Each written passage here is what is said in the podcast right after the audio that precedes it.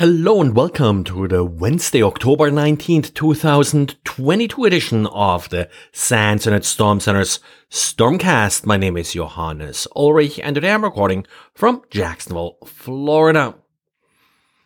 Xavier today looked at a technique used to obfuscate malicious Python scripts and, well, uh, that particular obfuscator is actually available as a web page. You just copy paste your Python code and get the obfuscated script back. The technique overall is uh, pretty simple and straightforward and I've seen actually very similar stuff also in JavaScript. The obfuscated Python script uses a number of eval statements that then decode a hex encoded version of the script and then base 64 decoded. Uh, Xavier tested a couple of malicious scripts to see how the simple and obfuscated version scored in VirusTotal.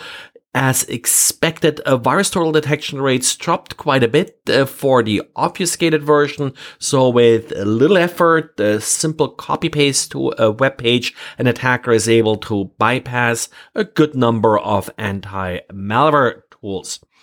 Personally, I think there's actually sort of an opportunity here for a somewhat more heuristic signature, given that uh, the obfuscated scripts uh, consist mostly of eval statements.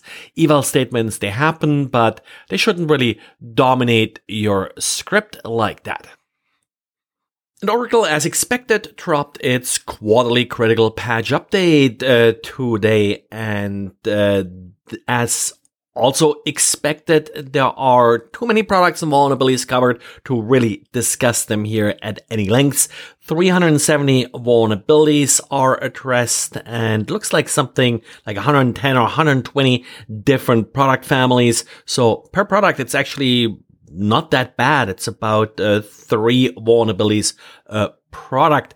I looked at sort of what the highest CVSS scores were. There were a good number of vulnerabilities with a score of 9.8 and the, the patch for log4j is also something that's sort of recurring. And one of the 9.8 vulnerabilities actually was a log4j issue in Oracle Agile Engineering Data Management just like Log4j, there are uh, a lot of sort of Java issues, frameworks and such uh, that are being patched here. Some of the vulnerabilities were likely already known uh, before uh, this update came out. So as usual, patch with, with care, but the patch in particular some of uh, these component vulnerabilities that were already known.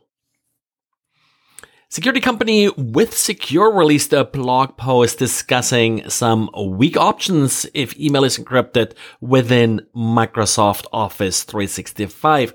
The problem here is, well, very classic actually when it comes to applying encryption.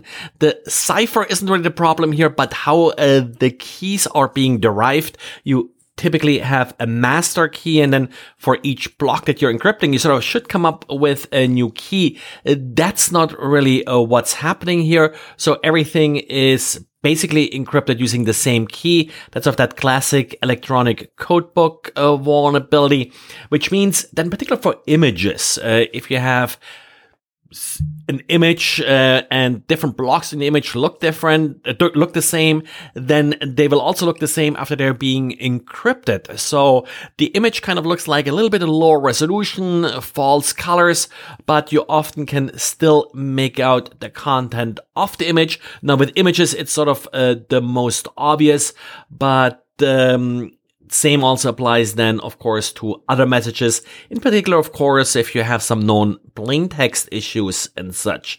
Microsoft does consider Office 365 message encryption to be a legacy feature. It doesn't look like there will be any update or patch coming. So if you do want to encrypt, then, well, uh, you're back to using some third party product, uh, maybe PGP, but usually it gets then fairly clumsy if you sort of have to uh, save a document, encrypt it, then uh, back upload it.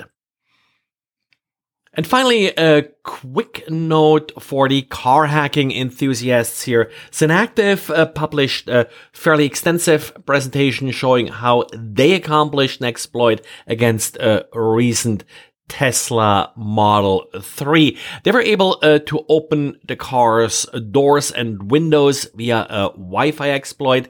If I read it right, and uh, the presentation is uh, fairly long, but uh, looks like uh, they sort of went uh, through the entertainment system. That's a very common route for many of these car exploits. Well, and that's it for today. Thanks for listening and talk to you again tomorrow. Bye.